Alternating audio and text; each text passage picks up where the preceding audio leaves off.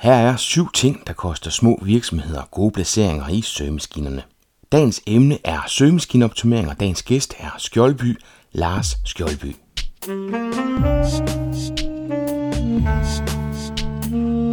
Velkommen til Pottercut, en podcast om markedsføring på internettet. Din vært er Ip Potter.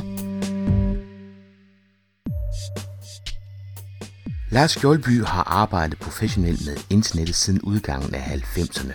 Interessen for søgemaskineoptimering fik han i 2010, da han relancerede sit eget website. Og i den proces, der opdagede han, at det han troede, han havde styr på, ikke rigtig virkede. Det var en proces, som Skjoldby blev bidt af, og det har ført ham igennem mange bøger og kurser, og i dag der hjælper han så andre med at blive klogere på søgemaskineoptimering. Jeg hedder Lars Skjoldby, og jeg arbejder som SEO-konsulent for en masse både små og mellemstore virksomheder, og hjælper også enkelte med Google AdWords opsætning og optimering. Vi skal snakke om 7 ting, som koster små virksomheder pladser i søgemaskinerne. Ja. Den første, du har sendt min vej, den hedder forkert CMS-opsætning. Hvad tænker du på der? Jeg ser bare rigtig mange små virksomheder, som enten har de ikke et CMS, hvilket jeg synes er meget vigtigt, når de skal optimere på Google, eller optimere deres hjemmeside til Google. Fordi det er så meget nemmere at optimere deres sider, når de har et eller andet system, hvor de kan gøre det i, frem for de skal oprette det i, eller optimere i HTML-koder. Så det er i hvert fald det allerførste. Få så et CMS.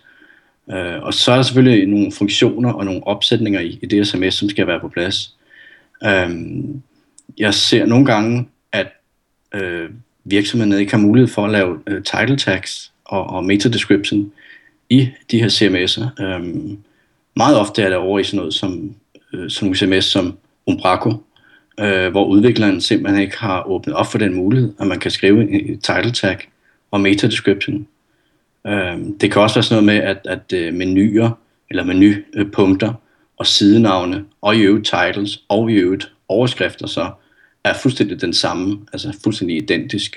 Og der er det altså vigtigt, at man kan differentiere de her ting, altså både title tag og menupunktet og sidenavnet og sidens primære overskrift, at de kan være forskellige. Og det er sådan noget, som jeg ser i hvert fald i den manglende opsætning konfiguration, som mangler. Og der har den ikke teknisk så en udfordring, fordi hvis udviklerne ikke har gjort det fra starten af, så er det typisk fordi de ikke har forståelse for, at det skal være der. Ja, og tage kontakt til dem og så forklare, det skal på, det kan være en morsommelig ting. Og hvis det ikke er der, så kan du også opleve det omvendt, at det er der flere gange. Har du ikke oplevet det nogle gange? Jo, lige præcis. Men det er sådan set ikke det eneste, der mangler. Nogle gange er der også sådan noget som robots.txt-filen, hvor man simpelthen har, også igen fra udviklerside, lukket af for hele sitet, så Google ikke kan gå ind og crawle hjemmesiden. Det sker typisk i en overgangsfase, hvor man har været på en udviklingsserver, hvor man vist ikke har ville have, at Google skulle ind og kigge på siden, og så glemmer man simpelthen at slutte den her fra. Det er typisk et flueben, eller også har man hardcodet det inde i robots.txt-filen. Men jeg ser altså tit de her ting. Men Lars, for den ikke-tekniske, hvordan kan man hurtigt tjekke, om ens CMS har den funktion, som den skal have?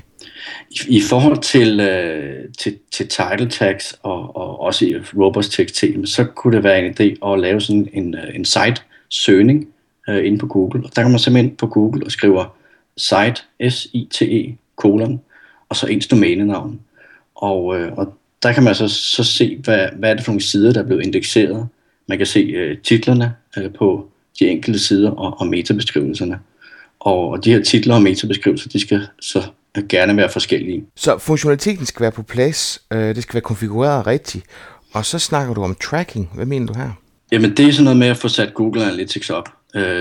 Det er der rigtig mange virksomheder, der har sat op allerede, som bare ikke ved, hvordan det er, de skal bruge det videre hen. Men at få sat noget mere tracking på, sådan noget som konvertering. Og så kan man så definere, eller det skal man have defineret, hvad er en konvertering for den enkelte virksomhed. Er det et salg på webshoppen, eller er det en udfyldt kontaktformular, downloads? hvad det nu kan være. Men den her konvertering ser jeg også rigtigt tit, den er ikke sat op.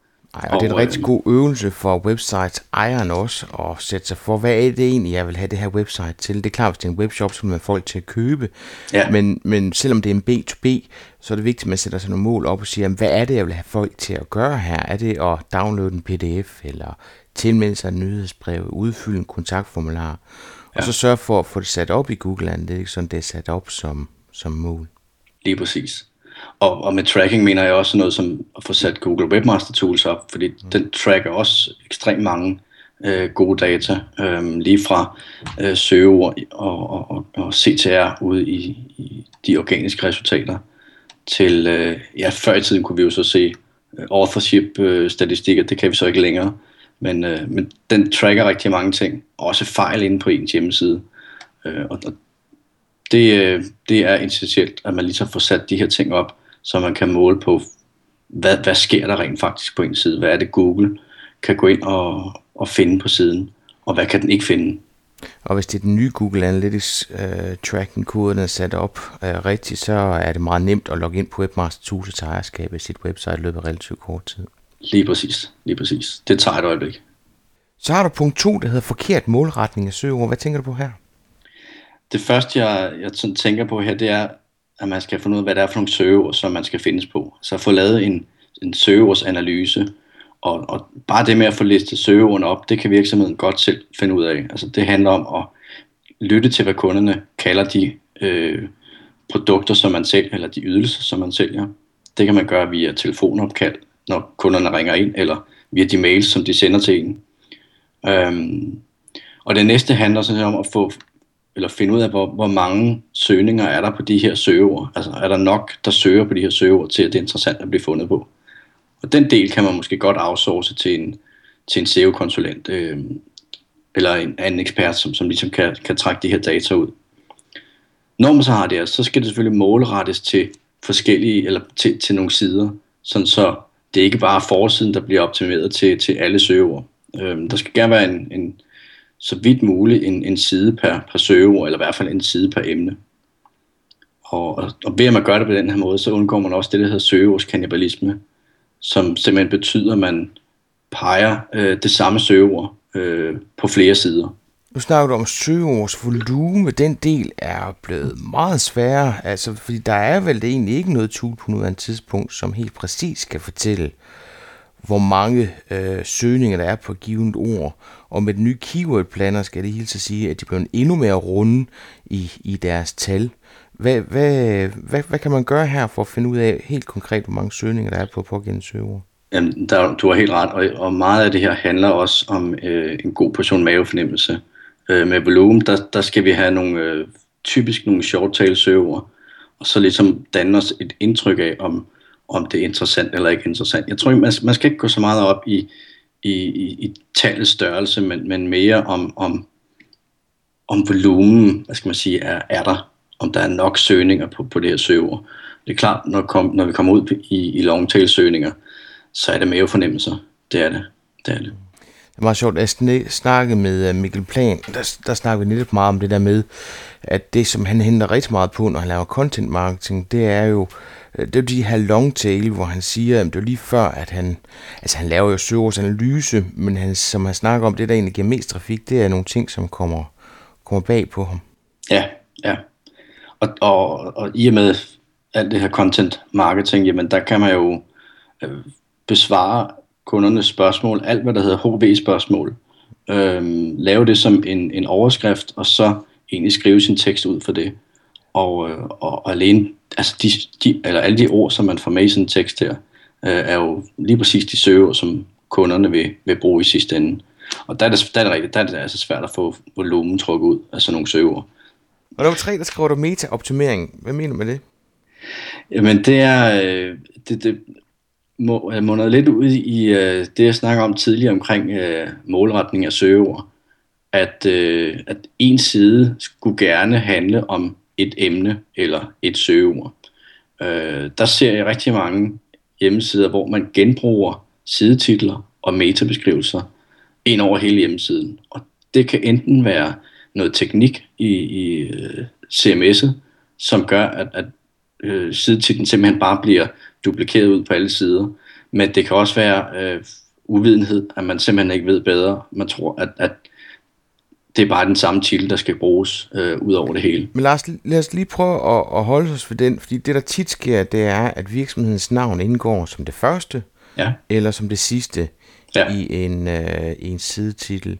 Er din anbefaling, at virksomhedsnavnet er med, eller er det slet ikke med? Som udgangspunkt behøver det jo ikke at være med. Men det kommer an på, hvad det er for en titel, som man skal optimere imod. Der er jo de her, hvor mange tegn er der efterhånden, en 55-60 tegn, man kan gøre brug af i en sidetitel. Og hvis man har svært ved at fylde den ud, kan det måske give meget god mening at få sat sit eget firmanavn ind. Og hvis man laver den for kort, kan man godt risikere, at Google selv sætter firmanavn ind. Og det kan nogle gange se lidt kluntet ud. Så sæt det ind der, hvor det giver mening, vil jeg sige. Man prøver at fylde det ud, sådan, så man mere prøver at tiltrække brugeren ude for Google af. Altså, det er jo et glimrende sted ligesom at lægge en lille mini call to action ind i den her sidetitel. Men tanken er vel også hele tiden at se det som en slags overskrift, fordi de fleste vil se det som en overskrift, når de googler, og siden den dukker op, og jo mere du udfylder, desto større er sandsynligheden for, at du er bestemt, hvordan tingene ser ud, ikke? Ja, endelig, altså at man selv tager kontrol over, hvad det er, der skal stå. Selvfølgelig kan Google altid, det er jo dem, der ejer Google, så de kan jo selv bestemme egentlig, hvad de vil have stående i den overskrift. Men man skal gøre sig umage med de her titler, altså der er rigtig meget trafik i at få dels få dem til at, eller dels selv lægge sit søgeord ind i det. Altså det er det vigtigste sted at lægge søgeord ind, men også bare det at få skrevet noget, som tiltrækker brugeren, og ligesom få dem videre i næste skridt, altså få dem over på siden, og så må man bearbejde dem, når de kommer over på siden med andre metoder. Og hvad er god stil, når man så laver metabeskrivelser? Hvad der er god stil? Jamen igen, få skrevet en god beskrivelse af, hvad der er inde på den anden side her. Her kan man også godt bruge call to action. Er det produkter, så kan det være sådan noget med ens USP'er, unique selling points, eller propositions. Der kan man lægge hurtig levering ind, eller gratis fragt, eller sådan nogle ting ind.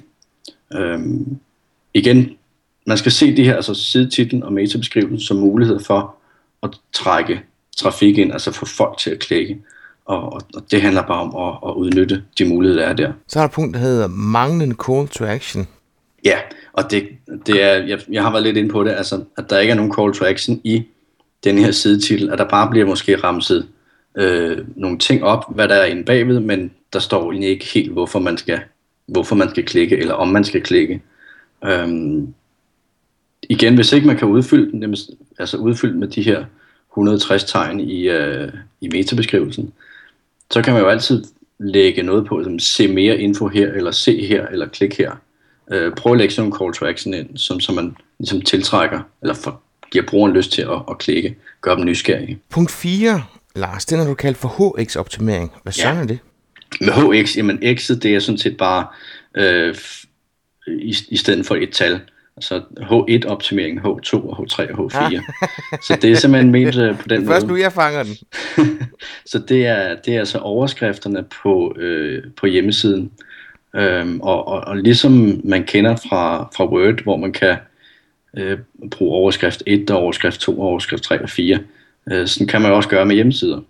Og hvis lytteren har prøvet at lave en det kan være en opgave i studietiden i Word, jamen så vil man måske huske, at man sådan lynhurtigt kan lave et indeks af ens opgave, hvis man har brugt de her Word-overskrifter. Og det er lidt det samme, som Google gør her. De kan også gå ind og se, at H1-overskriften, jamen det er den primære overskrift, det vigtigste på den her side, og H2, det er næstvigtigst, og H3 og 4 og 5, det er mindre vigtigt. Og der ser jeg bare rigtig mange designs, som ikke er optimeret til det her. Enten så har de slet ikke mulighed for at lægge de her H1 eller H2 overskrifter ind, Eller også så er de måske brugt som designelementer. Et klassisk eksempel på sådan en, det WordPress-temaer, hvor logoet op i venstre hjørne, det ligger inde i et H1-tag. Og det er helt forkert sted at lægge en H1. Den skal ned og ligge som indholdsoverskriften. Det kan være sidens primære overskrift eller produktnavnet. Det er den, der skal være H1'eren. Og H2'er, det ser jeg typisk ligge i sådan noget som footer eller sidebar. Simpelthen brugt i designskabelonen. Så, og det ser det rigtig meget. Altså designerne bruger det netop til at styre layoutet med, og har slet ikke tænkt i det forhold til indholdet. Og man kan vel ikke sætte sådan nogle regler op, men det jeg har set, der fungerer rigtig godt, det er jo, hvis man siger, jamen der er en H1, og det er overskriften, og H2, jamen det er enten den subheading, som man har til at ligge, eller bedre nu, de underoverskrifter, som du kommer til at skrive på de afsnit, du laver, fordi typisk så vil det jo indeholde søgeord, som underbygger H1'eren.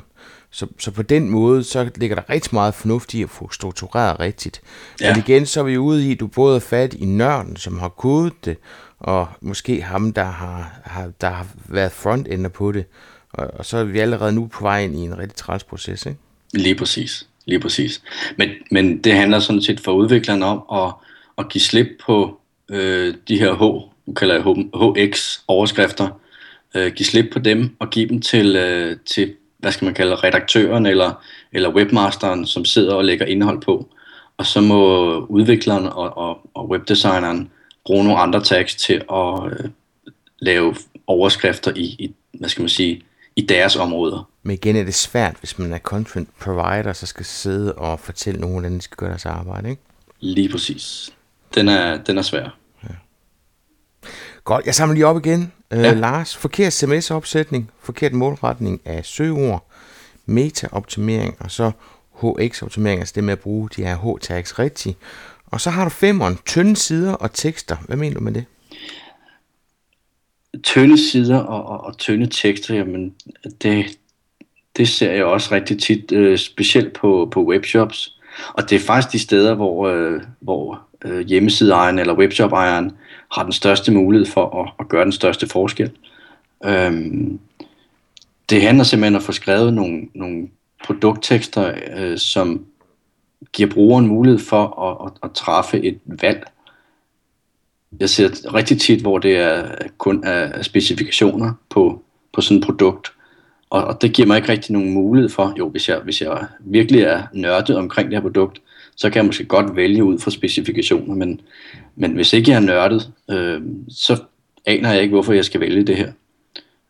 Meget godt eksempel lige nu, jeg skal på campingtur med mine unger her til sommer, og sidder og leder efter soveposer, og der står alle mulige forskellige specifikationer omkring, om det er 3 sæsoners, eller 2 sæsoners, eller 1 sæsoners, i stedet for at give mig noget information om, hvornår de her sæsoner de er. Kan jeg bruge dem om sommeren, eller kan jeg bruge dem om vinteren, eller hvornår er de her sæsoner. Der er også nogle gange en masse markader på de her soveposer, og de er også helt, de er så dårligt beskrevet, at det er helt umuligt at træffe et ordentligt valg.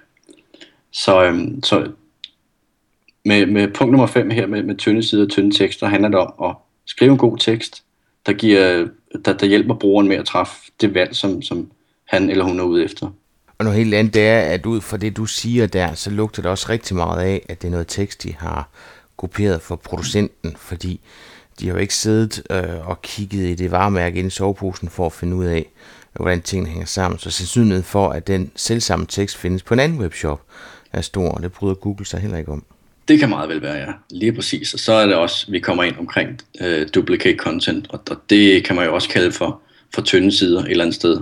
Netop fordi det er duplikeret indhold, enten på tværs af ens egen hjemmeside, eller på tværs af andre hjemmesider. Så få skrevet nogle ordentlige tekster, sæt noget tid af til at skrive de her tekster, både på produkter, men også på ydelser. Jeg ser rigtig mange ydelser, som er beskrevet ekstremt dårligt, som om at man er virkelig ekspert og nørd inden for, for den her ydelse, man skal til at købe. Og det mister man bare placeringer af. Eller i hvert fald ikke mister, men man får i hvert fald ikke nogen gode placeringer på Google af ikke at uddybe ens produkt og ydelsestekster. Så ved jeg, der sidder en nu og kunne godt tænke sig, at du lige definerer, hvornår en side er tynd. Altså, hvor meget tekst skal man skrive, for at Google ikke vurderer, at den er tynd? Jeg vil sige, at det handler om at få skrevet så meget tekst, så brugeren kan træffe det rigtige valg. Og der må man så kigge på teksten og se, men kan man træffe et valg ud for det her? Ja eller nej? Det kan man godt selv se, om man kan. Så ved jeg godt, så kan der være nogle algoritmer, som går ind og måler på det her, men jeg tror ikke på, at de går ind og måler på antallet af tegn eller antallet af ord. For nu bare skrevet det, altså så meget tekst, at brugeren kan træffe det valg. Og så, når man har skrevet så meget tekst, så er man nok ude over de her 200-300 ord, som mange typisk anbefaler. Jeg vil ikke lægge mig an på antal af ord. Jeg vil hellere lægge mig an på, at brugeren skal kunne træffe valget ud fra teksten. Punkt nummer 6 i den her 7-punkts gennemgang, det er investering. Ja, eller det var måske mere, at man ikke tør tage investeringen, som det her det kræver, altså få de gode placeringer i Google. Og der er sådan flere elementer i investeringen. Der er dels tiden, at virksomhedsejeren eller webshop-ejeren afsætter noget tid til at arbejde med det her. Det er ikke noget, man kommer sovende til. Som vi lige var inde på før, så skulle der skrives nogle produkttekster. Og har man mange produkter, jamen, så skal der skrives mange produkttekster. Og hvis man sælger ydelser, så skal der måske skrives nogle lange produkttekster for den her ydelse. Så det tager noget tid. Og i investering, der ligger også budget, altså økonomi. Det handler også om at få sat nogle penge af til de ting, som man ikke er god til. Altså søgemaskineoptimering er rigtig, rigtig mange ting.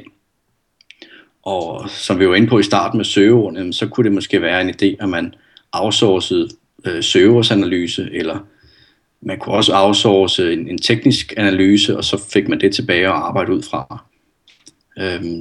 Så budget og økonomi er altså rigtig tit, at det tager virksomheden afsætter simpelthen ikke nok penge og økonomi til det her.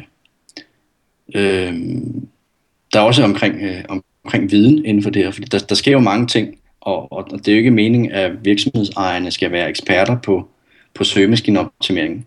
Men bare det, at de tager på, det kan være et halv- eller et heldagskursus i søgemaskineoptimering, lige for at få basic på plads, hvad handler det her om?